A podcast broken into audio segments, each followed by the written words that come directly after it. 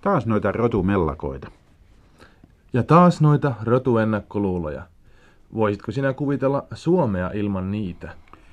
No ainakin ulkomaalaisilla on vahvat ennakkokäsitykset meidän rodullisista erikoispiirteistä. Olemmeko me suomalaiset sitten jotakin tiettyä rotua? Tarkoitatko, että me suomalaiset erotumme jo rodullisesti muista kansoista? Voitko sanoa millä tavalla? No meitä suomalaisia näyttää pukevan ensinnäkin tuo käsitys pohjoisesta rodusta. Tarkoitatko, tarkoitatko siis, että me olemme samaa rotua kuin ruotsalaiset, islantilaiset, norjalaiset ja tanskalaiset? Ei suinkaan, en minä halua olla. Se onkin harhaluulo, aivan niin kuin käsitys jonkun arjalaisen rodun olemassaolosta ja ylemmyydestä. Herra paratkoon, eikö Arvidsson ollutkaan oikeassa? Olemmeko siis sittenkin mongoleja? Kuule, älä, älä käytä näin hätkähdyttäviä nimityksiä nyt. Mikäli eri rotuja voidaan nimetä, ne sekoittuvat aivan maantieteellisesti toisiinsa. Minulla onkin tässä uusi rotuteoria, ei minun, vaan, vaan, vaan jonkun toisen. Esimerkiksi jos me menemme, lähdemme menemään Norjasta Saksaan ja Sveitsin kautta Italiaan päin, niin tutkimukset osoittavat, miten sinisilmäiset ihmiset vähenevät asteittain samalla kuin ruskeasilmäiset lisääntyvät. Ei voida osoittaa, missä niin sanottu pohjoinen rotu loppuu ja missä eteläinen rotu alkaa. Mutta nyt sinä kierrät minun kysymystäni. Minähän puhuin mongoleista. Miten sinun teorasi pätee, kun mennään lännestä itään päin? Muuttuvatko silmät vinomiksi ja vinomiksi? No, tämä onkin aika mielenkiintoinen kysymys. Nyt mentäessä siis lännestä itään muuttuvat veriryhmien valtasuhteet. Sotien aikanahan tiedemiehet paljon joutuivat tutkimaan veren koostumus, koostumusta eri maissa. Ja aivan ilmeistä on, että ö, suomalaiset elävät sekä veden että veren jakajalla.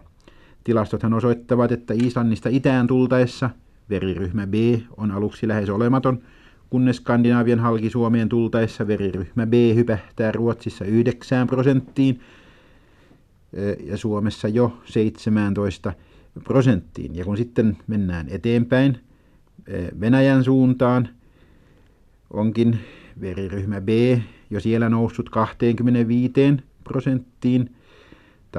Tataarien keskuudessa se on jo 29, Kirkiisien keskuudessa 32, Burjatseilla 39 ja, kiinalaisilla samaan suuntaan. Sanoisinkin, että veri on vettä sakeampaa ja että jos rodusta halutaan puhua, niin me kuulumme veriryhmien perusteella samaan itäiseen rotuun kuin puolalaiset ja venäläiset. Läntisellä rodulla taas ymmärretään englantilaisia, ranskalaisia, portugalilaisia ja espanjalaisia. Ainakin slaavien kanssa meillä siis on tuota yhteistä veriryhmää äh, äh, melkoisesti. Siis, siis juuri nimenomaan tämä veriryhmä B kohdalla. Joo, joo. Jos, jos meillä, ja kun, kun sinä sanoit, että meillä on slaavien kanssa yhtäläisyyttä, niin hyvä on, sinä olet kirjasi lukenut. Mutta, mutta kuinka nyt on, kun suomalaisilla ei monasti näytä olevan suomalaisten kanssa yhtäläisyyttä? Tämä tulee mieleen juuri ajateltaessa nykyistä yhteiskuntaamme. Selvästi on havaittavissa yhteiskuntaelämässä tiukkoja karsinoita ja kallistumia, jotka hylkivät toisiaan. Suomalaisen yhteiskunnan kokonaiskuvaa ei voida helpostikaan hahmoittaa. Tulos olisi kovin keinotekoinen, tai se näyttää kovin keinotekoiselta. Löytyisi liian monta sielua. Vai onko sinun mielestäsi Suomen kansalla sielua? Epäilemättä suomalaista yhteiskuntaa on paljossa katsottava kansan luonteen tuotteena, eikä yksinomaan historiallisen kehityksen tuloksena. Tuo eripuraisuus ja eri seuraisuus, sehän ilmenee hyvin räikeästi niissäkin pienoisyhteiskunnissa, joita suomalaiset siirtolaiset ovat perustaneet esimerkiksi Yhdysvaltoihin.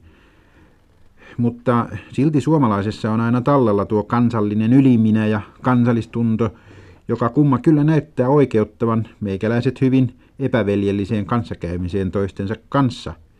Kansansielu, se meissä kyllä on. Mutta me olemme erakkokansa ja metsäkansa, joka haluaa viettää viikonloppunsakin erakkomajoillaan ikään kuin nuolemassa haavojaan. Suomalainen kaipaa metsää ympärilleen eikä voi kestää yhteiselämän painetta, kuten monet väkirikkaammat kaupunkivaltiot.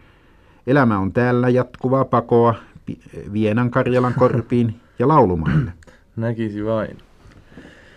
Metsän poika, tahdon olla, lauletaan laulussa ja niin saarnaat sinä, kirjoilet kuin kullervo.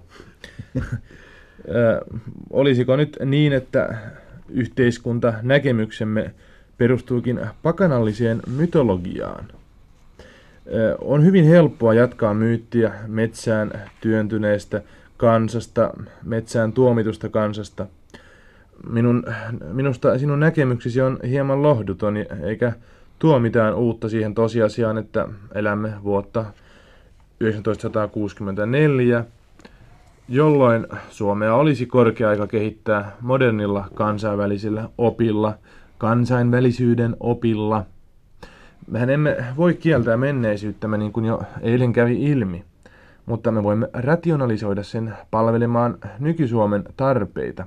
Me olemme lähihistoriassa mm-hmm. sotineet sodittavamme ja nyt tulisi vihdoinkin ratkaista, mihin suuntaan maata olisi rakennettava yhdessä. Niin kauan ei asioista tule mitään, kun eristäydymme joko ryhmän tai metsän turviin. Sinun ongelmasi on se, kuinka puolueettomasti voi elää ja uskaltaa kallistua vasemmalle tai oikealle.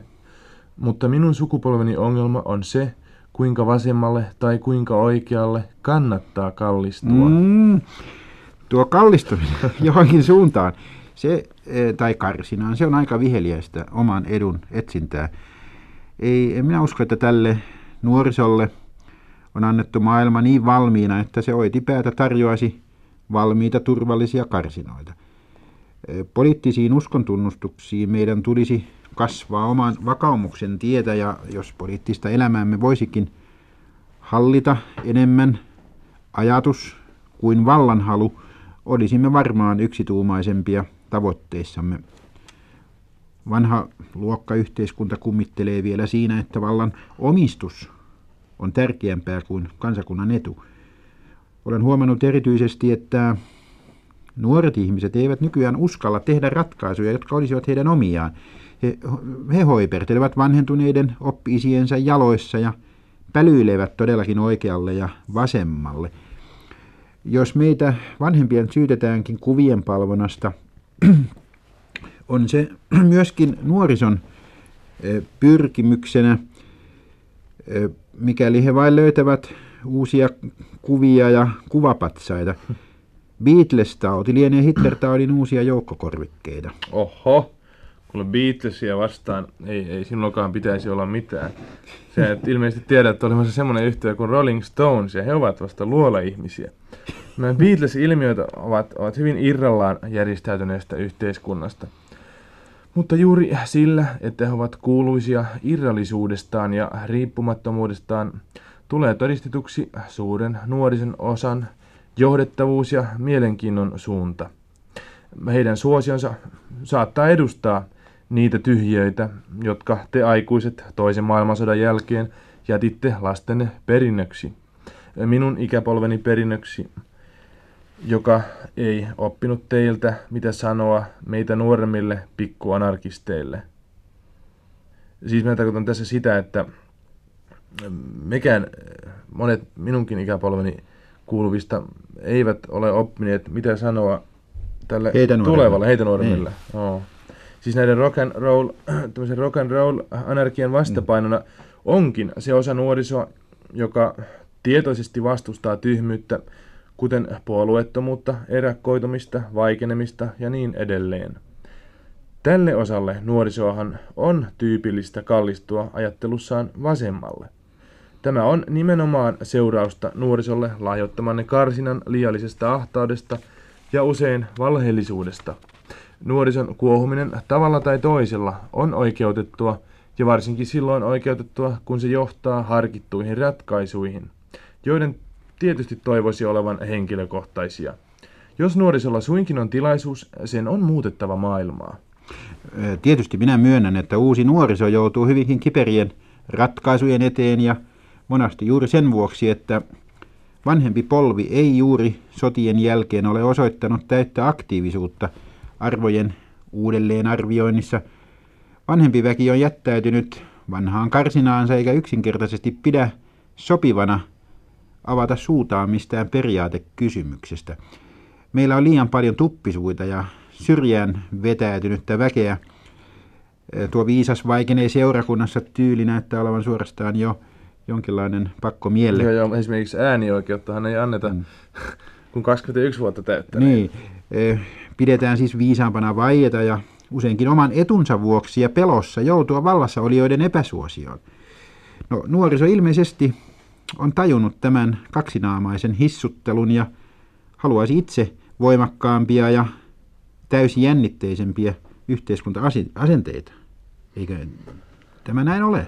Kyllä, kyllä, kyllä. Tämä, tämä olisi, olisi ainakin, ainakin toivon, että olisi näin.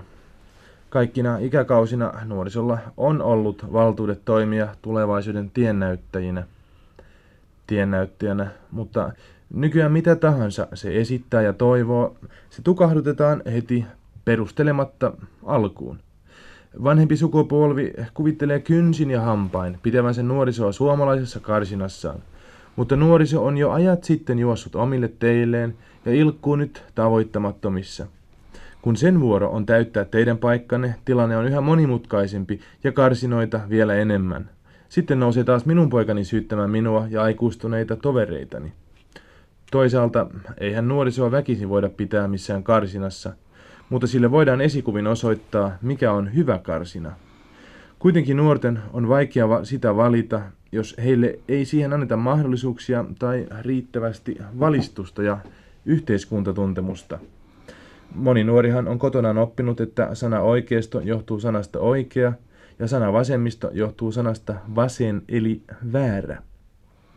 Mä korostan vielä sitä, että jonkun puolueen rooliviittaan on hyvä pukeutua. Mutta niin kauan kuin esimerkkiryhmät hylkivät yhteistä ymmärrystä ja rinnakkaiseloa, kasvaa nuorison välinpitämättömyys ja anarkia ja epätieto siitä, mikä veriryhmä vastaa mitäkin kallistumaa. Minusta puoluetunnusten ei pitäisi mitenkään kulkea perintönä isältä pojalle. Nopea säätykiertokin meitä estää hautomasta isoisän verikostoa.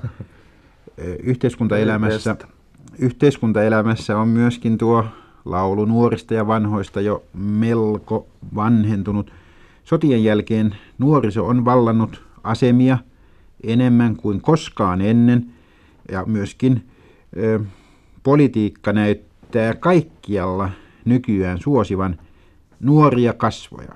Onko se sitten kuvaruudun ansiota? Niin, mutta se on nuori... ansiota, että minun ikäluokkani on päässyt äänestämään. mutta mitä kansainvälisemmäksi aika nyt muuttuu, sitä selvemmin me voimme jälleen nähdä kansallisten tunnustemme oikeutuksen. Me emme ole nuoria eikä vanhoja tajutaksemme, että suomalaisuus on valttia, aivan niin kuin ranskalaisen nuorison ikuisesti tunnustama käsite kunnia ja isänmaa. Nythän juuri hiljattain vietettiin Pariisin vapautuksen 20-vuotisjuhlaa, ja se oli todella koko kansan yhteinen juhla. Se oli ennen kaikkea nuorisojuhla. Ja minusta tuntuu, että meidän suomalaistenkin olisi syytä ajattelussamme päästä pikkukarsinoistamme juuri tällaisiin suuriin yhteisiin tunnuksiin.